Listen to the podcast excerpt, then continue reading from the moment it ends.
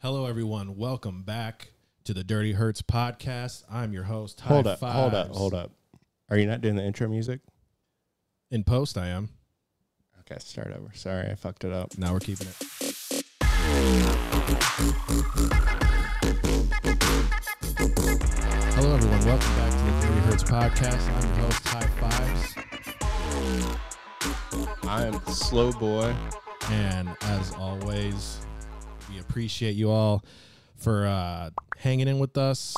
We got a nice little special guest for you for the 50th episode. Oh, this is the 50th. we I were uh, know. saving we were saving the big 50 for a special guest and today we have a local legend here.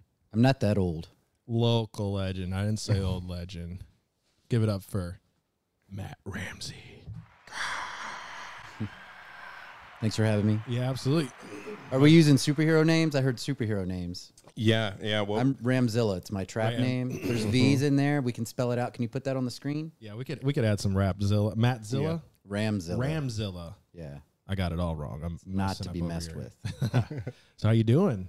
I'm good, man. Appreciate you coming on. This is awesome. Yeah. Thanks for having me. Yeah, We've absolutely. talked about it for a bit, and you Yeah. know, Yeah. I've been a fan of the show a little bit, and I've Appreciate it. seen some episodes, listened to some episodes more so, to be honest. Appreciate it. We'll No. take we'll take any viewer listener we can get. Yep. But yeah, uh, we uh, you know we've had some artists on here, and we really wanted to switch it up and get someone who was on the o- opposite end of the decks, I guess to say. yeah, some, someone who you know uh, puts the shows together, someone who just promotes or even just anything anything in general that's not a producer, pretty much. Because I mean, we could talk to a producer any day. Yeah, well, you know, some of the people we had on here, um, Mark Instinct, or known as Sister Mary now. Sister Mary, Um, and He's a buddy of Cyber mine. Optics. Yeah. Also, that's- he's a friend of mine. Yeah, I'll that call was- him a friend. I'll go that far. that was and that that's was cool. the reason they were on this podcast. Yeah, exactly. Basically, you know, a lot of the shows we talk about and things we've done um, are a direct result of what he's built over. Is it fourteen years now? 14 years today. Yeah. Actually. Damn. Um, 14 years today, which is great with the 50th episode. Yep. I was telling Mike I didn't even realize it until my m- Facebook memories came up. 14 years ago today, I did my fir- very first show, uh, August 23rd, 2008. Twenty third. Yep. I liked looking at that flyer and how it had like the description of what kind of music they were, and it's like, you know what? They probably needed that back then. It was too. a different time. It was Yeah. a different time back then. Not everybody had all that information. A lot of people did though. They it was a time before um, a lot of the internet and social media stuff that we have now. So um, Hmm. Passing people out that, flyers. that readil- readily available information just wasn't at your fingertips like it is now. Like if you say, "Oh, I've got High Five, Slow Boy," like boom, I can look you up. I can find your Facebook Right. page, your Instagram, your Twitter, SoundCloud, something. like that. You didn't have that back. I mean, even as not as far back as 2008, you just didn't have artists just harder. weren't as online. And Right. A lot of the DJs that were prevalent back then that are still considered legends and whatnot, um, even now their social media is weak. 'cause Yeah. Uh, that's not their game. Yeah. That's not their thing. These young kids have come in and made social media like that's their they they they're on social media before they produce now Exactly. before they DJ even. How was that? Oh, that is automatic Oh, it's the cat automatic feeder cat- going. yeah. I was about to say, what the hell is that? It's a We're good thing I possessed. locked them up Right. because we'd have a a race here. Yeah, it would three be cats just just jumping over all the fighting. equipment to get to the food. It's too wild. I was gonna say, I uh, rain. yeah, more food. Cheeto's probably freaking out right Wait, now. we got a cat right there trying to Really? checking it out. Yeah, there's a cat looking in the window like what the The fuck? neighbor cat even heard that, huh? yeah, they're Yeah. like ready to feed. Or these fans for the podcast. Yeah, right. I was gonna say like I trying um, to get a glimpse. got a of live Ramzilla. yeah, exactly. We heard he was in the block. Oh, um, but yeah, I pretty much grew up. I mean, through social media. Like I remember when Twitter first started. I remember when Instagram first started, and I was, you know, Snapchat, everything. I know you guys too, but I was so into the social media stuff. I was always posting, you know, just random shit for no reason, even before I was a producer. And now that I'm like super dead serious about it, I've been since I've started, obviously, but over time, I kind of just like fell off with posting and I feel like it's definitely like hindering me in a way because I, I there's a lot of artists out here, even local guys who are just posting a bunch and they get that interaction. And it's like more people are going to see your stuff and they're more inclined to probably even click the link to listen to your stuff. And you know, it's it's a blessing and a curse. It's a balance. yeah, for sure. It's a balance. It's uh it's kind of like MMA. You know, you've got your guy that's Yep. that can stand up and box. You got your guys that can get on the ground. Yep. You got your guys that can kick. You know, if you if if you can do all of that and you're the total package, those are the guys you know about. Right. Those are Um, at champs. least now, so the the Hoist yeah. Gracie and I don't know. How, I'm not going to get into all the MMA stuff, but um, some of those old school guys weren't like that. And Right. now today, you've got to be you know Kickboxer. social media guru. You've got to be Yeah. um, or at least starting off. We'll say starting off because once you get going, you've got teams that handle that stuff. I deal with Right. with teams for some of these bigger artists. I'm dealing with their team completely until day of show, and then that's the only time I even talk to the artist is Oh, day wow. of show. Whereas before, I've got their marketing person's hitting me up, I've got their agent hitting me up, I've got their manager hitting me up, and there's like some of these guys like Peekaboo and some of these bigger ones. Um, they've got a full entourage of a team, and I deal with different people for different things depending on what it is. Um, whereas you know the up and coming producer, you know you've got to do all of those things, and it's Everything. good to know how to do those things. course. even if when you get bigger you don't do them, um, it's good to know how. Yeah. Um, and you know, and that is part of the game. And unfortunately, unfortunately, and that's honestly how I got into it. Is I, I liked. I, I'm not a camera person. I don't want to be on stage. You're right. um, this this is a little weird for me. Um, It takes a second. Yeah. I'm I'm a marketing guy, so I like to point at other people. Hmm. You know, I like to go. This is the guy. yeah. You know, it's never. This is the guy. Right. You'll never see that come out. Yeah. um, or hear it come out of my mouth. Um, that's not me.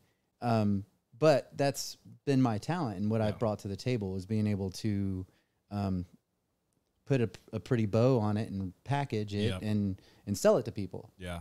um, sell the tickets and and whatnot. So Marketing is a huge talent that it's just like, it's another talent. yeah, It's it's just another thing. it really And is. It's you know you were talking about the opposite end of of the event spectrum. Um, for me, it's a very symbiotic symbiotic relationship um, with the the producer and DJ types. Yeah. Is um, you know with I'm not going to say without me it wouldn't happen, but I do see a lot of the you know without the DJ the show doesn't happen. Well, without the the person that put it together, without Right. the person that Finding the the venue. designer that made the flyer, the venue, the person working the door, um, the, you know, the street team, the you know everything that goes into it. There's so much. Yeah. You know, the production, the sound guy. You know, it, it doesn't happen without all of those things working in harmony. Yeah. Um, and that's that's why it's good to have a good team. Absolutely. Because you know it's it's hard. I did it a lot of it by myself for a very long time, and it's it it was a struggle. yeah, I would say take us back to those days when you first started. Like what? Or go ahead. I have to say, what was the change like for that? So, if it was starting off um, without social media, I mean, I'm sure there was a learning curve, but um, did you see like a influx of attendance once you were able to tap that market, or was it just kind of smooth transition? Same, just getting with the change, or what? Um, I'm I'm a fairly adaptable person. Um, I, you know, I've I've had to face a lot of challenges in my life, personally, professionally, um, and I quickly learned that um, being able to adapt and um, you know adjust as you go. Um, being able to critique yourself is a lot of that, and being humble enough to go, man, I screwed that up, or this could have been better um, and then learning from that Mm-hmm. um, is really how the progression went. And social media was no different. Um, back when I started promoting, it was MySpace. Uh, Hell yeah. yeah, MySpace. My top eight. I put you, I put you guys in my top eight Hey, right now. I appreciate that. if I had a top eight, Exactly. um, and you know, we did a little MySpace. I did a lot of networking. Um, that was a thing I learned from the first event to the second event. Um, was how I needed to immerse myself in the scene a little more. Um, but then you know, made the gradual move to to Facebook once it became more yeah. of an open thing and not just for college students. I, you know, I, I just I just kind of learned as I went and started using the tools, and the more tools that were given to me, I learned how to use those. Um, outside of a few, I haven't gotten on TikTok yet. I've been resisting, but It's coming. I, man, I resisted for so long, and then one day I was like, you know what? Let me try it. You just do honestly, if you just do like a day of, uh if you just do like a day of just TikToking and like liking or disliking things for some reason. The next day, it's like, oh, this is funny. Oh shit, this is funny. Yeah. Oh shit, this is funny. Oh shit. It's Get like- your algorithm down, and you dude. could spend hours on that Oh, if I've you don't killed. turn it off. Yeah, I've killed an hour of just swiping up. I'm just like, how am I? I need to get off. I'm glad now. Some guy, it's like the TikTok page. They're like, you've been swiping for too long. Yeah. go take a break and drink some water. And I'm just Fuck like, that dude. Shut I up, dude. just I'm go about to right keep past going. that's pretty funny. I'm doing Yeah. another 20 minutes of this, dude. Stop. Yeah. that's I What mean, you doing? honestly, that's what that. we need to be doing. Yeah. And back to you know talking about you know, taking time to produce and do things and Yep. work.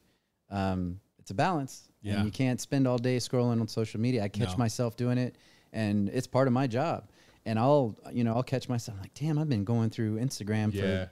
30 minutes now like what am Yeah. i doing i gotta go do this other stuff and Yeah. it spend is that part time of it Making 'cause shit. Right. your algorithm your algorithm is is they've gotten really smart they're the ai on those apps is insane and you know you start liking stuff they'll start showing you stuff that they Yeah. think you will like based Yeah. on what you've already liked Yeah. and it's wild to me Yes. um, it's it's insane i'm sure you know there'll be studies way down the road that's going to show how how much it's fucked us up can i say Yeah. that on here Especially, But- absolutely. Um, say any word. Yeah. Um, after after 15 minutes, right? well, they. Something like that. Oh yeah. we've we're- entered the cuss zone yep. I think it good. is. Uh, whatever. We're not going to get monetized Yeah. anytime soon, but uh, you got me on here now right, it's about- going to That's get it's going to get boosted up. No, even um, because TikTok is from China, even the like they don't even let their kids use it that much, or if they do, they show them like you know science projects or people winning Nobel Peace prizes, and then for America, they only have people doing dance moves and you know. Wrong one. Just Sorry, random- guys. Uh, it was on me. And Mood like- lighting. right? But like random bullshit for us, like dancing or just stupid pranks or you know whatever. But then in China, they have like all smart people and like, oh, look at this guy in tech, and he started Yeah. a business. And all right, you only been on for twenty minutes. Get off. I've gone down the Chinese propaganda tunnel on there, and that's uh. But I saw something too about how how bad TikTok actually is with like watching what you're doing and learning about you and what I didn't I didn't They- watch the video completely. I just saw it. I'm like, oh, I want to come back and watch this. They pretty much they pretty much have access to your phone. Instagram is emulating that as well now too. Great. They they are trying to be they're they're trying to Facebook, Instagram because they're the same. Um, You mean Meta? Yeah, meta Metaverse. yeah, meta world peace. Yeah, I'm never saying Meta for Facebook. Your yeah, I Facebook. can't either.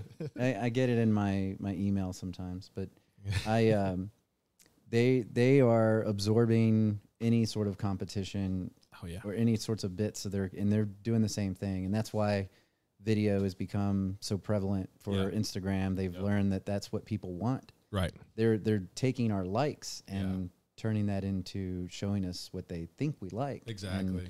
it's wild. I got on there and and it's it annoys you. It, it'll automatically flip to suggested and not just who you follow. It, it won't just default to who you Really? follow. Yeah, I've switched it dozens of times and it switches back. And they keep wanting to show you these suggested feeds and they're all videos and they're all and depends, you know, you go through, you know, sometimes it'll be DJs, but you know, you go through like a breakup or something. That's when you notice it. It's like, oh shoot, suddenly I'm getting all these motivational that person wasn't the one. Right. I'm just like, where did this come from? I'm How not to know even you're following dealing you. with the narcissist. Yeah, it's stuff like that. It's crazy, man. And um, I imagine TikTok's the same. I don't need that, man. I, I got, It's a lot. for I am sure. so busy and I don't have time to get on another platform and do things. I know from a, a marketing standpoint, we probably should have someone on Uh, there, but You're good. Our fact checker We- just pulled up. Fact We uh, We all checker's know here. Fact it's checker. special guest She's back. MTB Say hi. You're in camera. on her now. way to Dance Fest Fact checker. What's good? on, on the road to Dance Fest. Yep, the yellow brick road. follow the yellow brick road. You know, so as annoying as that is, it also is uh, beneficial to what we're doing, right? because I It mean, that's is. how you get the ads in front of if the you're right people. if and- you're a producer DJ, if you're a promoter, um, that's not necessarily followed by everyone. If you do your social media right, Yeah. or I say right because stuff changes every Correct. week, Yeah. every Right. day, every minute. I don't even know anymore. Um, keeping up with those trends and doing those things, um, it's how you get discovered Yeah. by someone that's not already following you or doesn't necessarily hear your Right. name. Your your video could show up and you're like, oh wow, that's a cool video. Who That is guy that? looks cool or like, something. oh man, that's high fives. Right. What's this m- music about? And they're just Yeah. like, no thanks. yeah. I mean, that's what I did. Right. They're like, ah, no. I had to do one set or two or three. yeah. Um, so no, there was- bringing it back, I guess, to uh, kind of the chain of events with things. Um, you know what? So what got you really going? I know I've heard about um, an infamous party you went to. Oh, like how I started? Yeah, yeah. Oh man. I haven't told the story in a while, but it's it's a good one. Pay attention. Exclusive? This is Yes. I don't know if it's exclusive because it's been told before, but Is it online? um no. exactly. There we go. We're getting the first of a lot of things. Yeah, That's that's true. That's that's true. I got to hear this after hours tearing shit down. That's uh, Yeah, It's it, it comes up exclusive. every now and then, and it's it's crazy. I I've always been a fan. I've always been a music fan. I'm I don't know. Currently, I'll say I was a dancer. I used to dance all the time. um, every now and then, you'll catch me busting some some things out. But I used Hey. to live in the break circle. I Oh, lived there. like like straight up like b-boying. Yeah. Oh. Wow. And liquid liquid was more my thing. stay tuned to the end of the episode. yeah, we'll have a Ah, dance off. You get that clip, we'll, we'll go viral. That's when we. That's how I'll start my TikTok. exactly. Just do a head spin. dance. Well, I don't do all that, but I I was a fan and I would dance. I would literally go to shows and dance. I, we my group would come in, they'd follow me around. I would find my spot. I would start dancing. They knew they could drop their coats. That would become home base, and I would not move. Oh, okay. I would not move. People would bring me water, and and you could base an event or how good an event was by how many times I went to the bathroom because I would Oh. sweat so much and dance so much I would not go to the bathroom. So if I went to the bathroom a bunch, that was a bunk ass party. Those DJs were whack.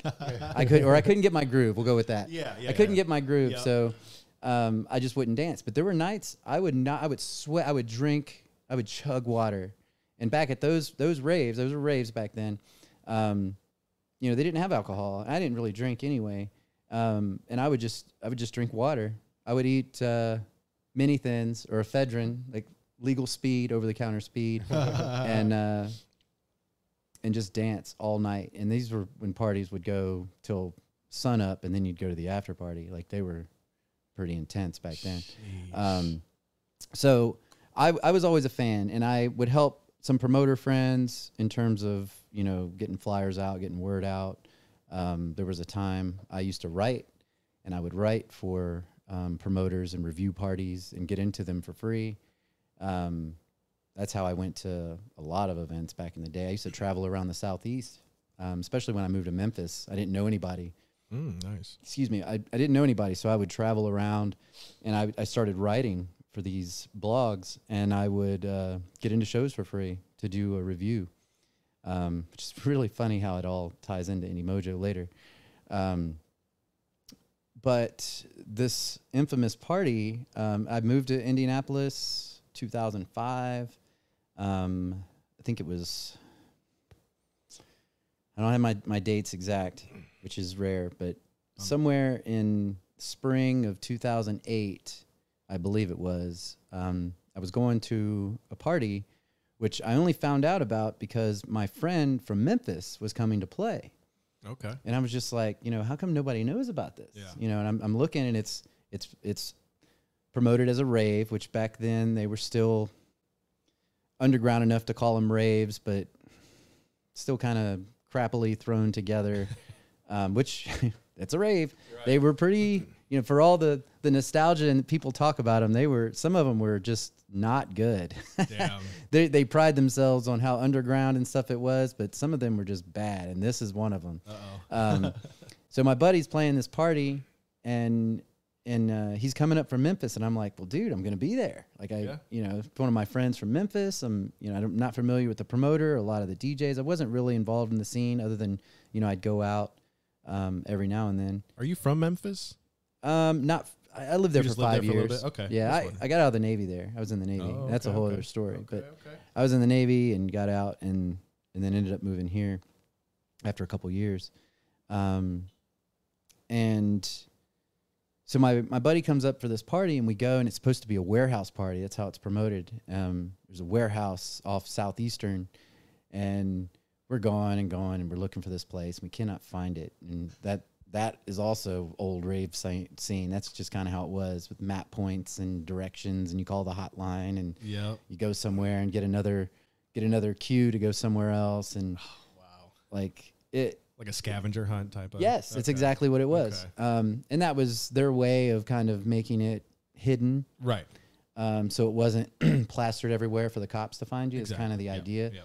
um, and it's a very speakeasy style like it was done in not to give the whole rave history i don't want to get into all that but you know it's how the gay scene was and the circuit Right, party scene right. and um, uh, it, it was a it was taboo back then so Okay. it wasn't i mean even much further back Right. Right. so they had to be that way just because cops would fuck with them.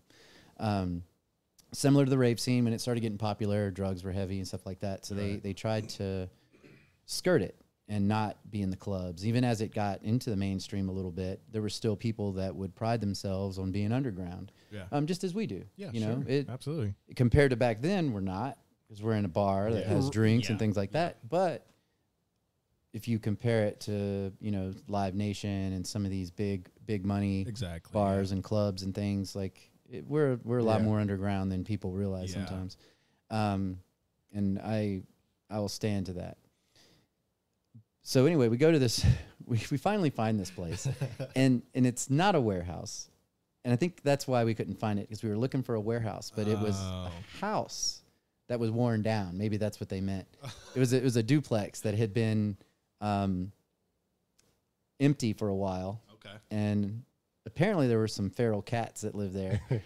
um, it reeked of cat piss. Oh, the worst. I kid you Oh. not. I to this day I refer to it as the cat piss party, Oh. Yeah.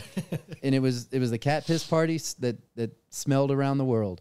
I roll up. It was an all ages show, which back then that's what raves were all Okay. ages. I knew so many teenagers, not here in Indy, but back in Memphis. Like I had friends friends that were 16 Sheesh. you know, it was it was wild. And these kids, fourteen, I knew a fourteen year old that used to come out to shows and would hang with twenty somethings, and yeah.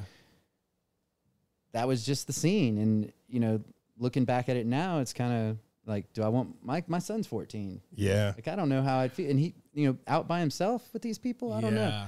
There's no parental supervision. You know, it was it was a it was a different time. It was a lawless time. Yeah. and Absolutely. you know. Um, Yep. So anyway, we're in this cat piss party. It reeks. It reeks, and there's like no one there except the 50 freaking DJs from the flyer, which it had to be every local DJ. And and I'm sure if I go back and talk to some of these some of the DJs that were around back then, they were probably on the lineup. There were that many people on this lineup. How big was the place? It wasn't big, but there were two rooms. They had two. They had two rooms set up. There was a drum and bass room, of course, and then uh, the main room. And it was it was literally a house, but they took all the furniture out. There was a bathroom. It was it was BYOB, Okay. all ages. Yeah. I pulled up with a cooler, got beer. I drank back then, and uh, you know I'm just like feeling really out of place because by then, I guess I'm thirty something, thirty two. Okay. Mm-hmm. I'm in my thirties, Yeah. and uh, you know, and I see little kids walking around. Like Right. they had to Yeah. be teenagers. I don't want to say little little kids, but, But they were still. you know teen six. You know, it's like Definitely going. young to you. It's like going to a punk show. You Yeah. Mm-hmm. know, you'd see some kids, teenagers in there. That's where I I came up in that Right. scene, and just because I could get in there, you Yeah. know, and it's all ages. Sure, I'm going. We'll go check it out. It's what we ha- had to do. Right. I'm 29 now, and I look at a 21 year old, a 20 year old. I'm like, you're a child. yeah. Yeah. Like it's weird. I didn't. I never thought it would be like that. But then you just see them. You're like, oh shit, you're young as hell, and they're only 21. Yeah. Yep. And you It's think When different. you're, you think when you're 21, you're an adult. You're a grown up. I remember when I turned 21, I'm like, yeah, I'm an adult, a real adult now. I could get drinks and stuff, and It's it's weird. It's Yeah. so weird. But go Imagine me at, at some of these all ages shows now. I'm just like, damn, man, I need to I need to go outside or something. um, different time. Yeah. Uh, so we're at this show, and Robert Armani is the headliner.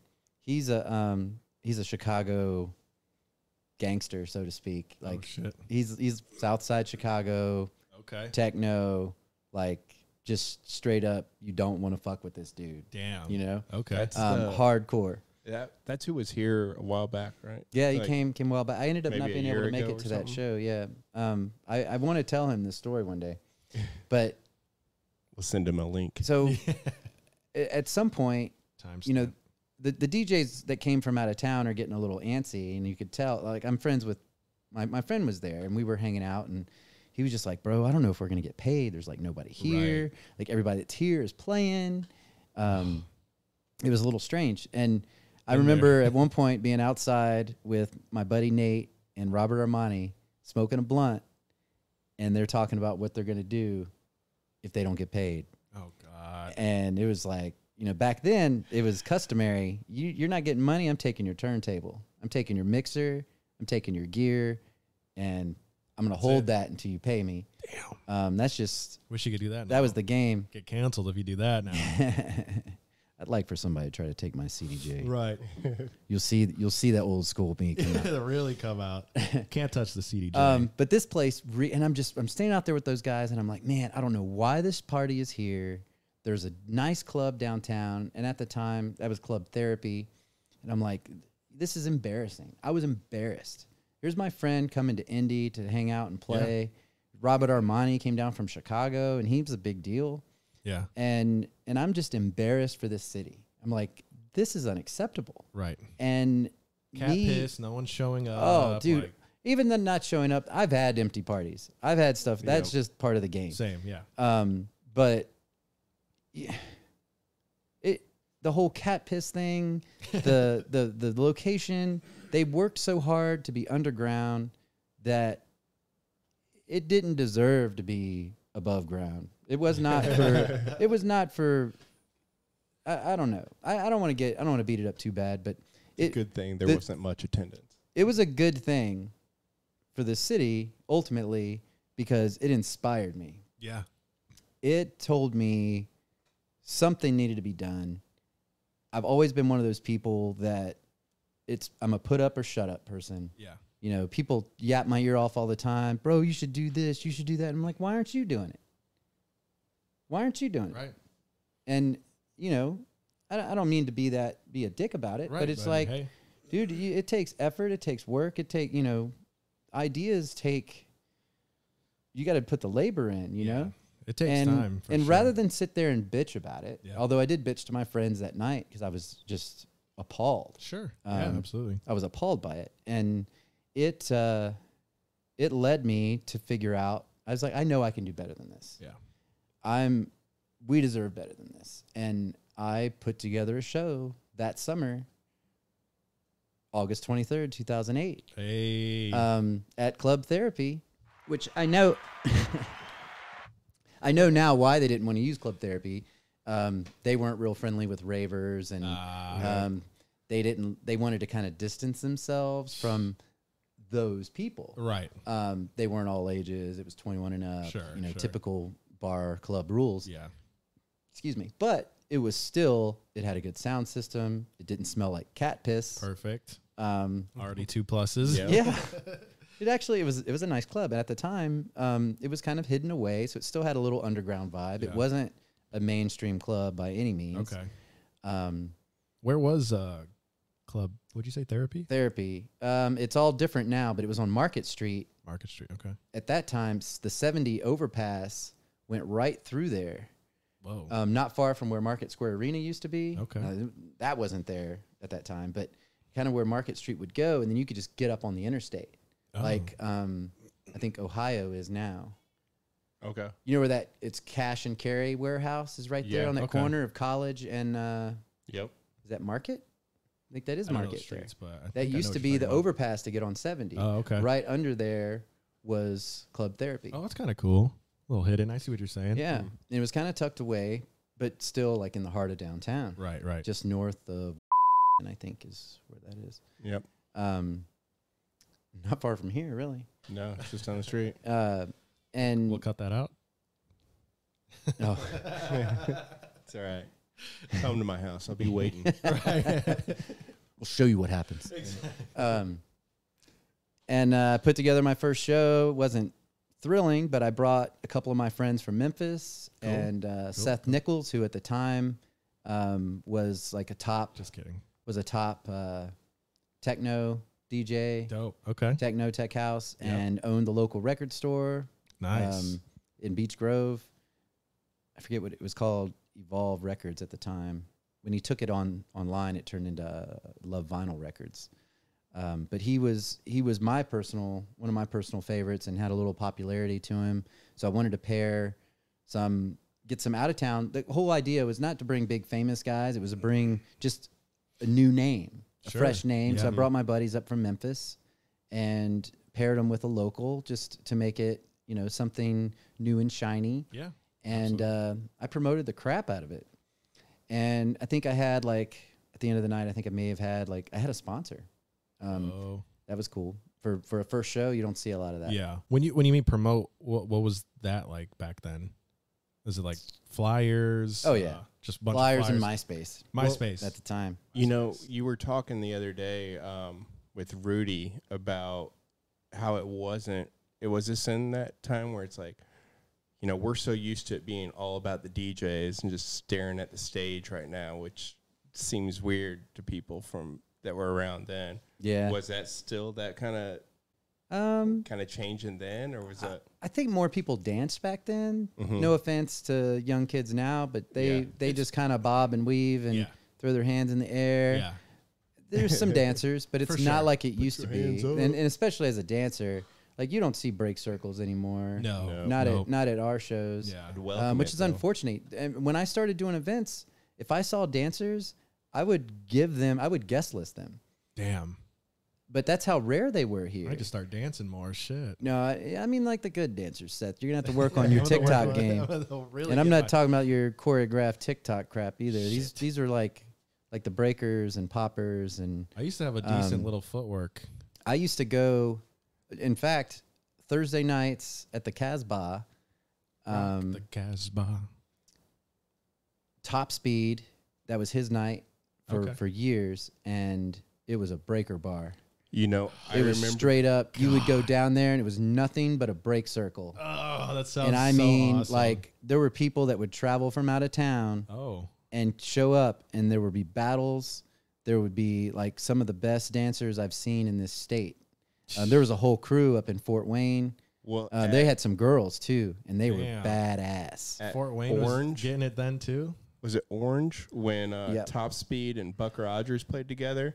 I saw that they brought out cardboard and everything, and like I was like, shit, I never see this at shows. I've and these never- Oh, guys were like, Yep.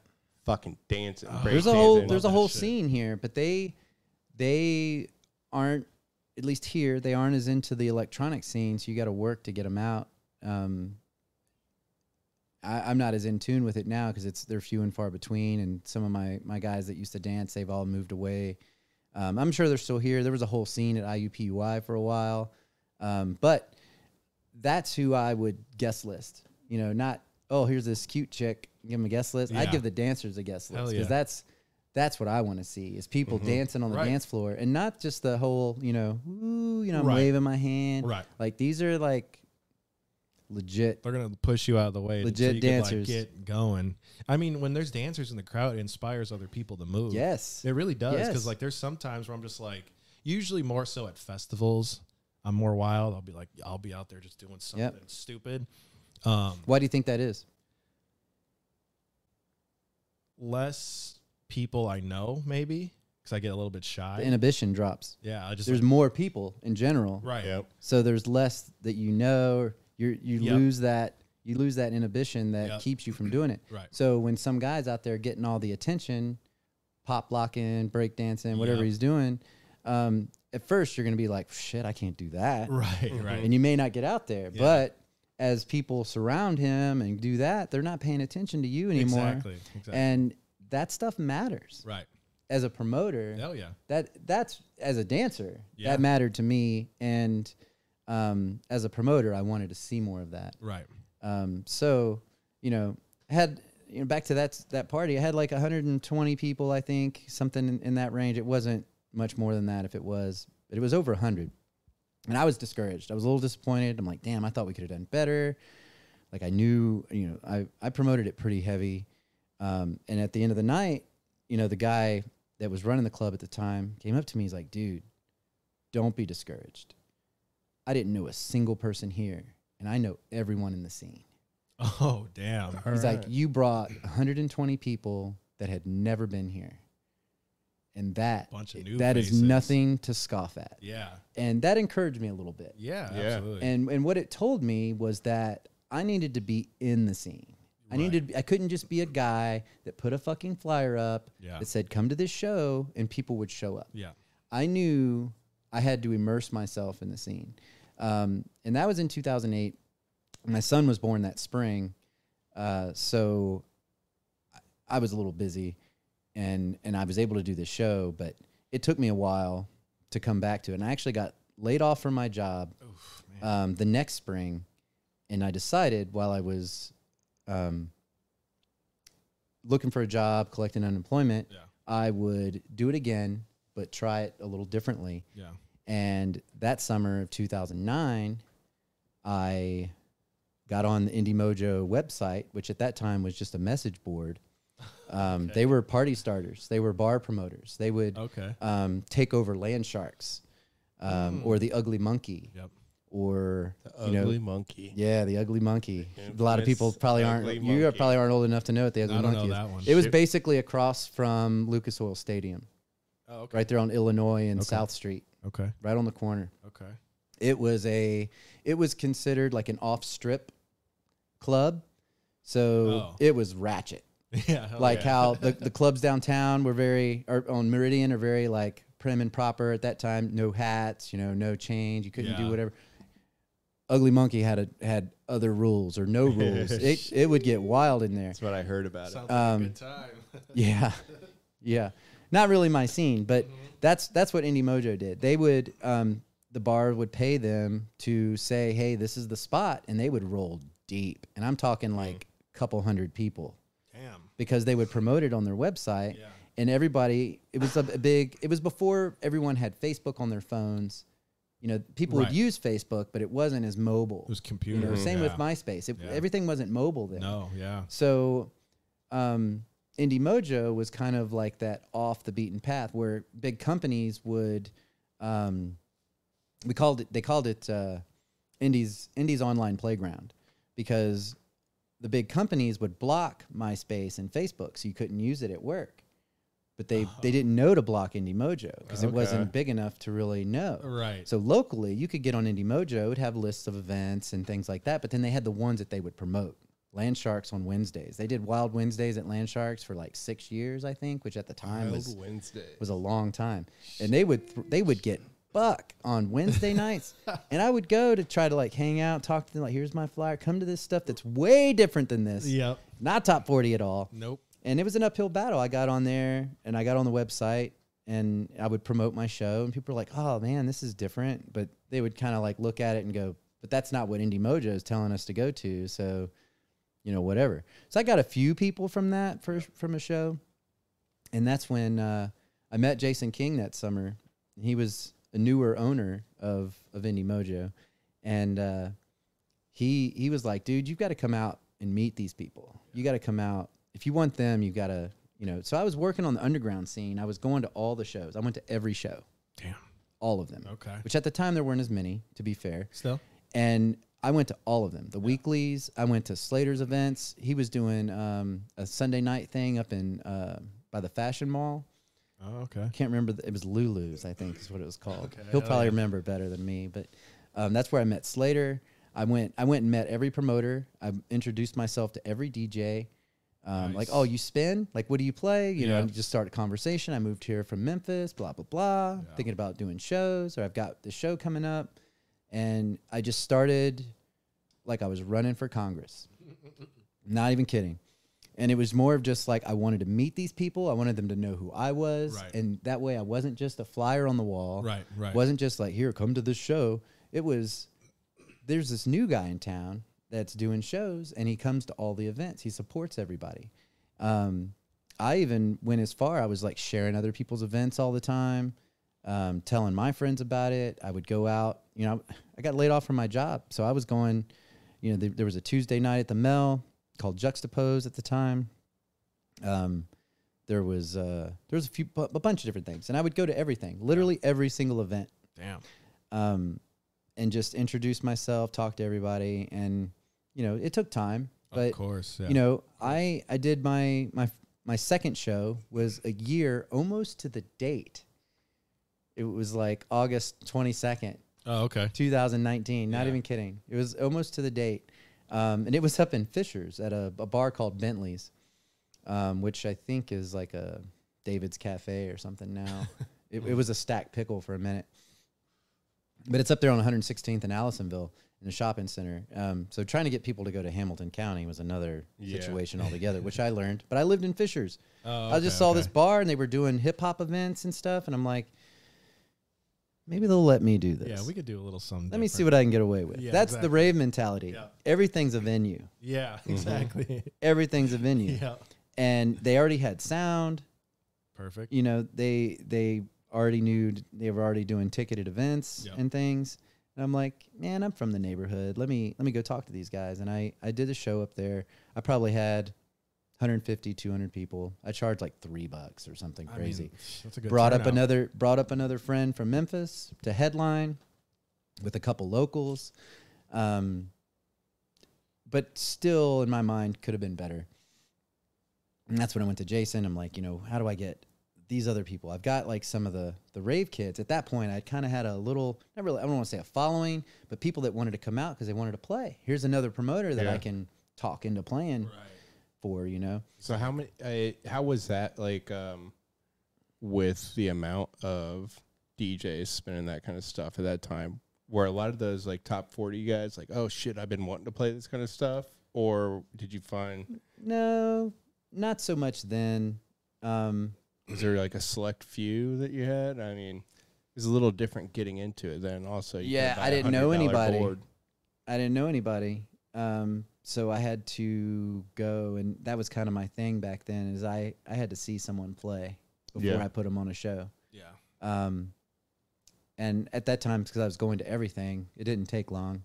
I saw Mhm. everyone, um, and I could see, you know, and and I'm I'm a guy that likes I I like the humble performers, and Uh, we and all do. Yeah. don't don't was never really into those pound my chest Yeah. um typically you know male neanderthal types Mm-hmm. Mhm. and and there was a lot of those and there's a lot of those still There and always. you know and i just not that i can't get along with them as people but that's not who i wanted to put on my stage Right. at the time and i i liked the more quiet types you know i learned sometimes they aren't the best promoters um, yeah, which is kind of where I was like, you know what, I I'm the marketing guy. I should be doing this, and Okay. Yeah. and that was when eventually I started a crew, a collective of of DJs and producers, and ninety nine percent of them were the quiet types.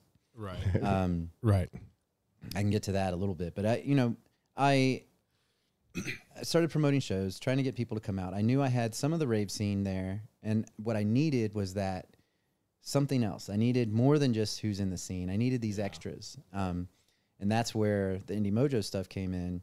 And I went to Jason, and he was like, "You got to come out." So I started going to, I was, on top of going to everything in the rave scene, I started going to Wild Wednesdays. Started going to. Um, Tiki Bob's started going to, or it wasn't Tiki Bob's, it was Have a Nice Day Cafe. yeah. Um, I went The to light up dance floor. Yes. I remember yes. Um, that smoking in that bar. yeah, it was wild. The good old days. There was some crazy shit went down in that place, notoriously. Um, like not good things. Oh, Well, we can edit that out. that's a. yeah. But uh, I I got Jason to kind of sign off on it. And he showed up to an event and was like, kind of gave me a little nod. It was like, do you want to not do this at Bentley's anymore? How how big do you want to go? Oh wow. He's like, how big do you want to do this? He's and and at that time, like, not a lot of people knew me, Right. and he liked that. He said he liked Mm. that because I didn't have time to make enemies. yeah. I was new enough that people didn't hate me yet. Right. Right. yet. uh, and he liked that. And I had an idea, and he had a new club that just opened. It wasn't his, but he worked out a deal. They were building the website for True Nightclub, um, which was in the heart of Broad Ripple. It's the old Eden or Seven. Um, Slater had a residency there too, and it was like it had a mechanical bull when he was there, and I can't remember Wasn't what it there was. an NBA player involved? In That was that was Jermaine O'Neal. That was when Okay, it was yeah. seven. When Alright. seven owned when Jermaine O'Neal owned it, it was called seven. That was Alright. his his jersey number. Um, Ah, okay. So a new owner bought it after seven, and it was uh, called True T R U, and they worked out a deal to build the website, run the social media, which is another part of Indie Mojo. It's what they did at the time um, to help keep the lights on and things Yep. and uh, they worked out a deal with them to to do all that stuff for them, and we would get, they would get a monthly show Okay. to do whatever, and we'd get the door. Um, so that's where the idea came, and Jason put the two things together. Here's this young promoter that no one hates yet. Yeah. Um, he's got a captive audience to an extent, yeah. and it's something different than the average crap that goes on in Broad Ripple. Right. Yeah. No offense, Broad Ripple, if you're watching. I know you're not, but that's okay. right. Just in case. Just in case. Um, so now Jason's like, How big do you want to do this? Don't do any more shows at Bentley's. Come do this thing at this big club. And I'm like, Now we're talking. Now we're in on the strip. So now Matt Ramsey's out peddling flyers on Broad Ripple on the strip, 2 a.m., getting flyers smacked out of my hands. I, I was literally the entire street team. But that's, I, I was out to do it, man. I was down to make it happen. yeah. I, I can't tell you. I mean, I guess you most people can see the passion. If they can't, they're not paying attention. I Exactly. think I I mean it started with me handing out flyers and well it started at cat piss party. But went to me Evolved you know to the flyer. handing out passing. flyers Yep. in Broad Ripple, man. And and these kids didn't give a shit. They were just like, What is this? And I'm like, let's go to something different. Boom. Like you pay ten bucks to get into Land Sharks. Here's a party for five at this club right here. And at the time the club was new. So it was like a shiny penny. Okay. Um, so our first show was in December 2009. After that show, I had a business card. Nice. yeah. Stepping it up. I, I had a business card, and I was officially part of Indie Mojo, um, which at the time didn't it didn't mean the same thing it means now, um, but it uh, it really changed the direction of Indie Mojo. We found that we could make money doing our own events instead of making all this money for these other bars doing top 40 stuff Right. Right. um, and we could do something unique and there was a demand for it there were other promoters and and they were doing bigger things you know Okay. and and have we actually caught some heat there were there was another promoter that was talking shit i mean there's always that Yeah. yeah. excuse me there's always that um, there's another promoter i remember talking shit about like when you guys gonna get some balls and and book some some big talent I'm like why do we have to we're we're doing five dollar shows and getting these people that don't know anything about the scene to come out to a freaking techno party right. Exactly. and at that time, it was a big techno and house scene in Indy. So it was techno house, and then we did like drum and bass, and there might be one dubstep guy downstairs. Not kidding. The scene has flipped. That's. I was just completely. gonna say the, the completely flip. Yeah. Okay. You know, and we did a monthly at True for a few months. We did it till the next summer, um, but there's a break in there. Um, April eighth, two thousand nine. Bass Nectar and Major Laser are at the Vogue. It's on a Thursday night. Wow. Yeah. Bass Nectar and original Major Laser with Diplo. With Diplo in it. Yeah. I mean, it was to the point, just to give you an idea of how it was at the time, people argued over who should headline. damn. That's how not big bass nectar was at the time. Yeah, yeah. There were the hipsters and indie rock kids were all arguing that Major Laser should be headlining that show, and this bass nectar dude that they didn't really know about Yeah. should be opening for them. Right, right, right. Which at that time, Major Laser show. I don't know if you've ever been to one or seen one. It gets wild. It's it's Jamaican. Right, They right. do daggering. Like they get up on ladders Oh. and jump off on people, and it's like if you don't know what daggering is, I suggest go look up daggering. Google some daggering. I don't even know what Yep. that is. YouTube it. Daggering. Jeez, okay. it's it's it's a wild party basically and it's it's a lot of like air humping and stuff like i don't know how to explain it that's the Hell best yeah. description don't let that stop you from looking it up you need to go look it up so you can see it for yourself um, so there was a thursday night and at that time there was a uh, a house night a house and techno night at the red room on thursday nights Hmm. run by jack shepler Okay. and Taylor Norris, a couple friends of mine. Okay. And Shout uh, out. at the at the time, and they uh, they were like, we should do an after party, but we that's not our scene. We don't know anything about that. So they asked the Tuesday night guys, the Juxtaposed guys, to do it. Um, they were. how do I put this? they were they were a group of DJs that didn't really know how to do a lot of events. They didn't have that cohesiveness Okay. to Yeah. really put an event together. So they asked for my help, um, which at the time, you know, I'm like five events in. You know, Oh, I okay. didn't I didn't exactly know what I was Right, doing either. I'll right. be completely honest. Um, just but winging that. when you give me an opportunity, I'm gonna seize it and I'm gonna I'm gonna make it. I'm gonna give it my all. yeah. Mm-hmm. So at that time, we were bringing up all my friends from Memphis, different things, and I'm like, who in Memphis makes dubstep? Um, so that I could bring them up for this Bass Nectar after party. Yeah. Okay. So I hit up this kid that no one knew, named Alex Epps, aka Cyber Optics. Whoa. Yeah. What episode was that? He had just started making dubstep. He used to make trance. Don't tell him I told you that. I'm definitely gonna. He used to make trance. He um, was an unknown. Made a few, had a few tracks. Had one on a label that was from down there. Um, but he made dubstep. That's Yeah. all that mattered. I wanted. That was my whole thing. Bring Shiny Penny, somebody from out of town that no one knows the name. That I can Yep. go. Here's one of his tracks. Here's two of his tracks yep. and go on. Um, he came up, and we had a couple of our local guys play, and uh, that were part of the the juxtaposed crew.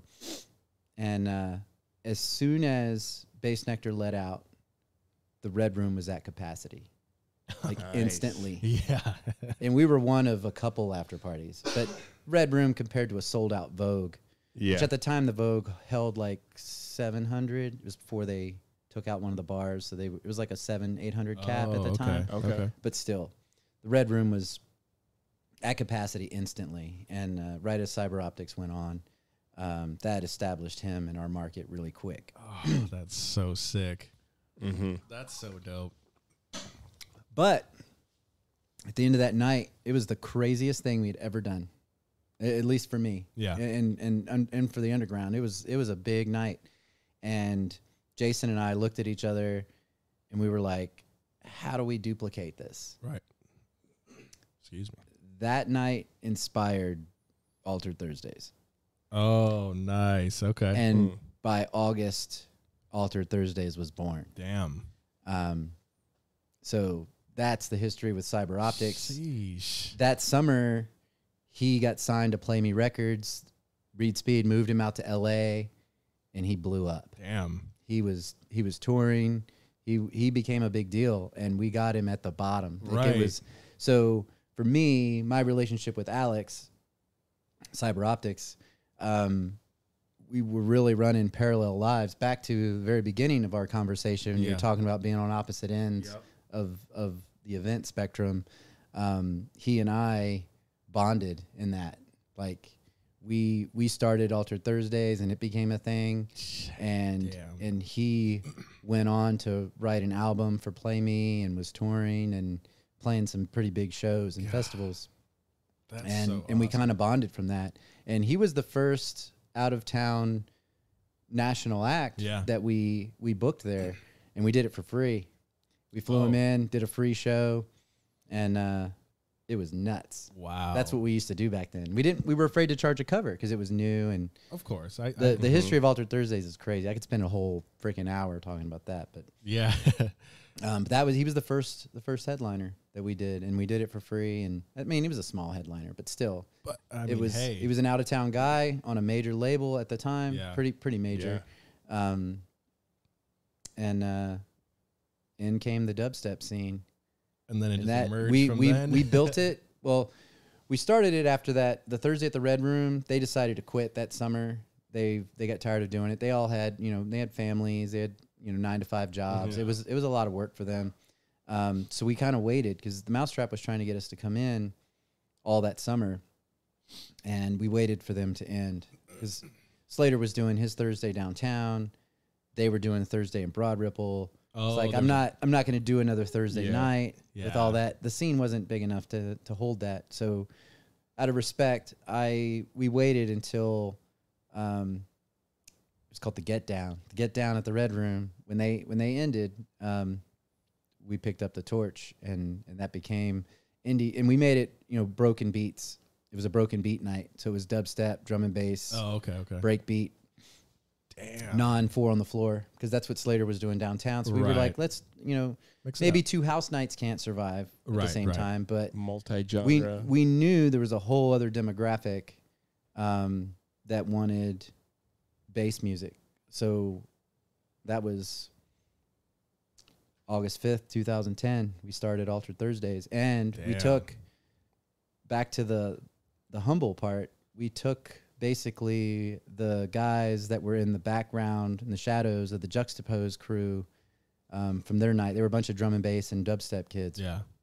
and uh, we liked the guys that weren't pounding their chests and and doing those things, and we made them our residents, and Damn. they became legends. Sheesh. I mean, instantly yeah. we we put them on a pedestal.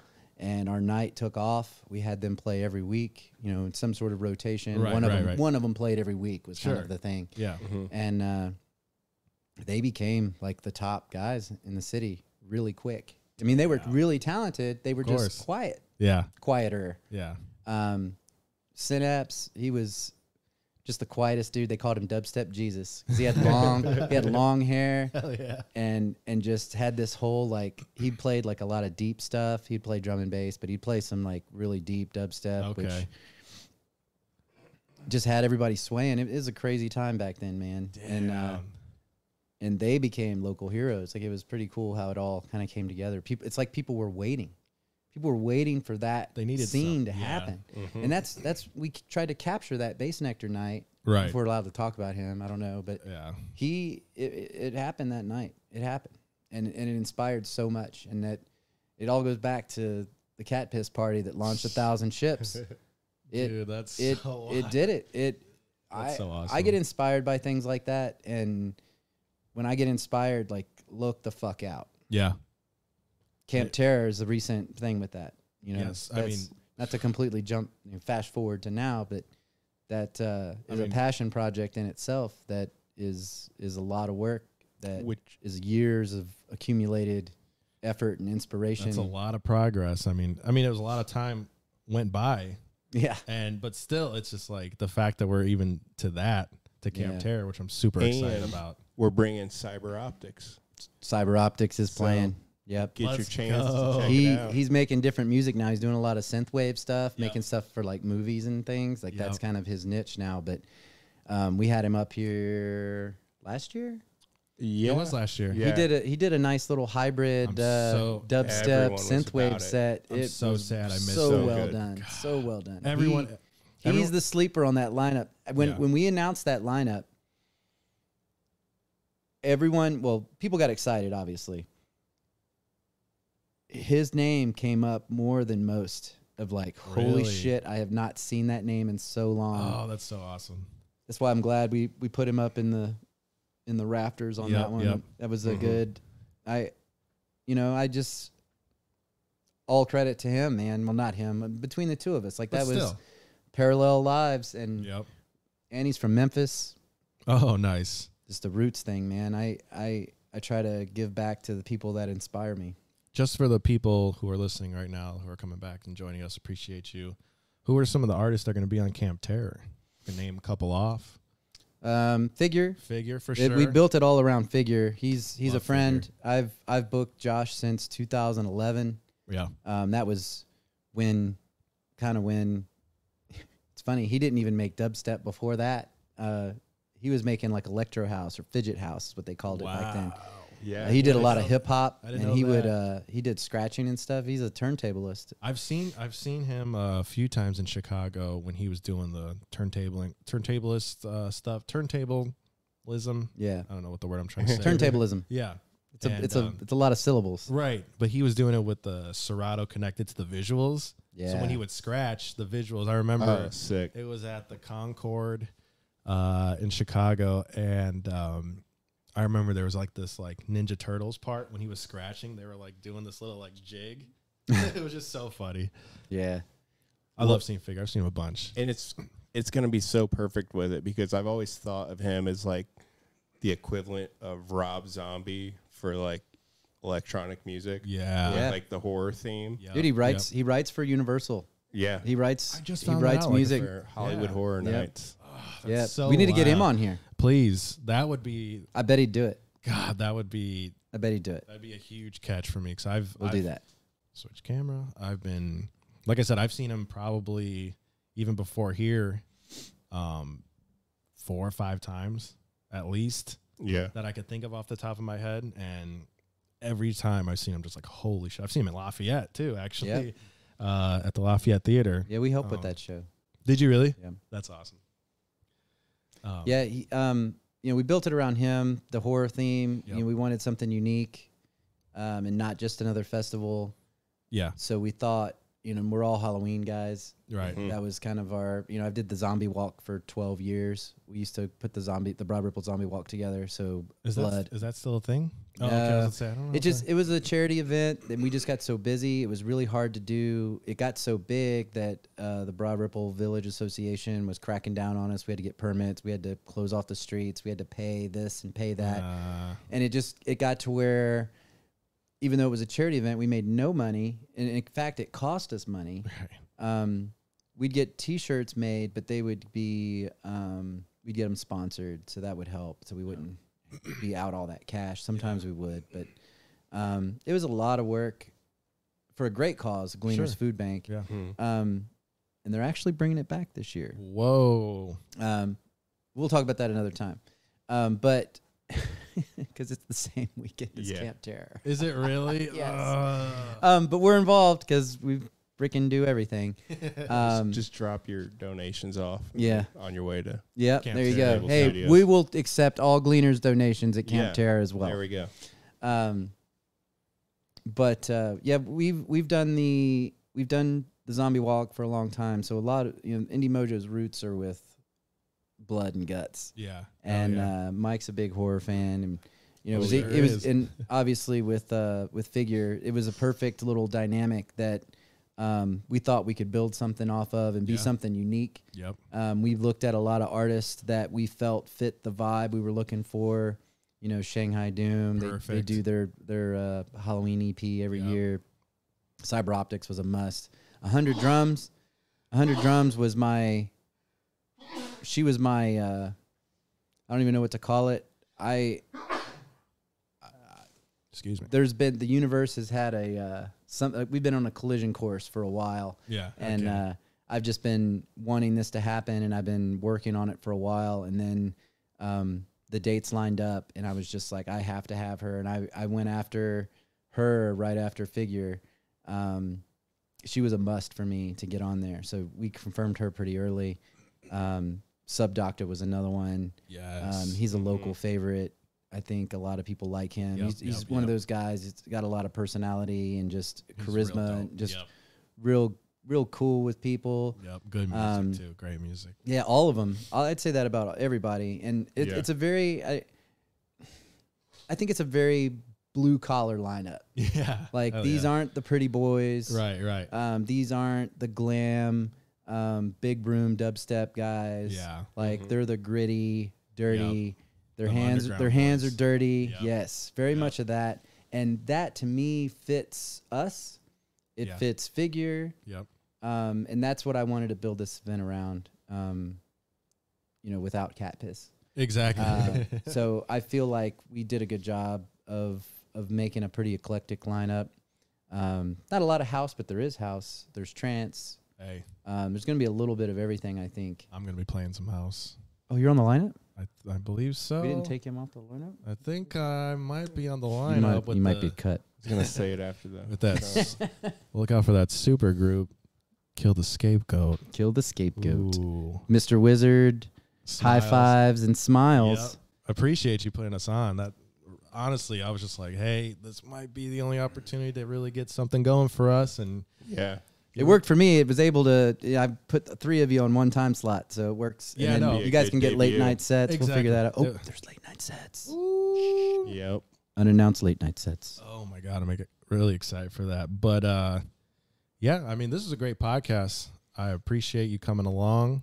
Wanted to wrap it up because Oh, we had our time. we had that hour hour five. Ooh. I didn't hour even five. I didn't even want to stop you because we were like, hey, I don't maybe even we'll- know. Maybe we'll do like a little forty five minute warning, but you were going with the perfect story. I was like, Sorry. I'm not gonna say- yeah, that No, that this was is a long story, but it, it kind of No. it, it gets us to here, and a lot of these kids don't know my background, Mhm. where I Exactly. came from. They just oh, I'm Matt Ramsey, who Right. you know, big corporate indie mojo. exactly. Um, you know, I came from the rave roots, man. I've been in this scene since 1995, and uh, Damn son, the real rave shit. and I, how long is that?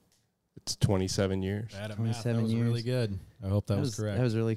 We'll take it. Yeah. 27's my number too. So, um, Damn. I, Hell yeah. you know, it, it's come a long way. I've put a lot of work into it, a lot of passion, um, a lot of blood, sweat, and tears. Yeah. I've been married and divorced, and essentially married and divorced again.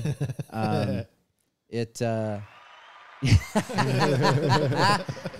I'm single, ladies. Um, it's it's been a long road and a lot of heartache, um, both with friends, with um, people we've lost, Yeah. like they're dead now. Yeah. Unfortunately, rest in Yep. peace Yep. to all of them. Jose, um, I could name a few more. I'll, I'll save us this the sad part, but um, we've lost some people, and it's not easy, man. And we've again we've Right. had to adapt. The communities come together. Mm-hmm. Uh, Um, you know, we've done charity events. We we try to give back as much as we can, right. um, and and give back to a lot of the the producer and DJ types that that are Right. coming up. They're the backbone of this scene.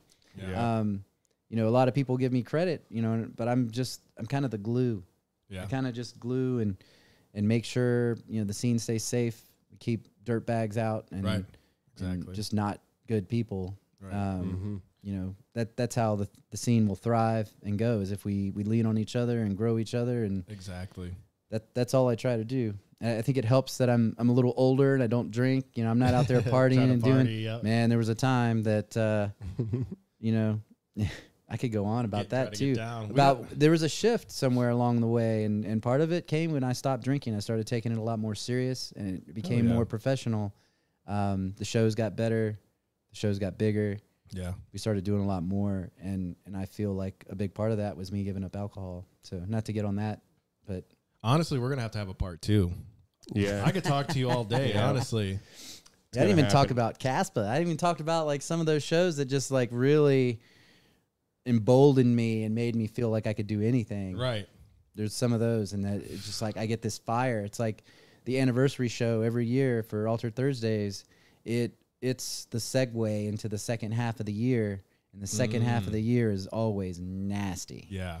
because it just gives me confidence, and it becomes a um, a snowball effect. Right. that and- stands true for this year for sure. too. Yeah, there's some big ones coming. Oh shit. I'm announcing Yeah. like three shows tomorrow. Damn son. The t- yeah. The, uh, as of I guess by the time this comes out, Yeah. it, it, so down will be announced. someone. Yeah. A lot of these will be. I'm gonna try to get this out ASAP. So I do. I gotta do a, cou- a little bit of editing and. uh And go to work. And Oh. uh, Yeah, I'm still on Uh, my blue collar shit. If you guys yep. remembered, uh, It's all I- good, man. We I'll all be are. there too. see, Hey, you got to do what you got to do, and to make Yeah. music on the side, and and to take it from hobby, and that's what I had to do is is a lot of work on the side, and that's really Yeah. why I've gone through those relationships is you know, it- it's not just one job. I got to do two jobs Right. and the family job. Exactly. And you know, I don't think people realize that how much work goes into this. I'm not just sitting at my No. desk all day, Absolutely. just like I want to sell tickets, and I push a button and it And then just there it goes. boom, there's the Yeah, show. yeah. If It- only. I had to build a lot of these relationships from scratch, Yeah. Mm-hmm. and it, it started with me supporting every show, going to every show, supporting every DJ, Yep, getting to that's it. know every DJ, and and working my way up, and that became now that DJ's Liquid Stranger, you know, now that DJ's you know Twelfth Planet, you know, and I Jesus. I have relationships with these people now because I've done it for so long God, um, man. that it's so it's nice, you know. I mean, I'm not calling Martin up and hitting him up and going, "Hey, let's hang out," right, but- of course. but he knows who I am But you know Right. the you know, same and that's thing. that stuff matters. It's- It's Exactly. relationships over time. You, you're a good person long enough, people are gonna remember that. You're a bad person and remember that.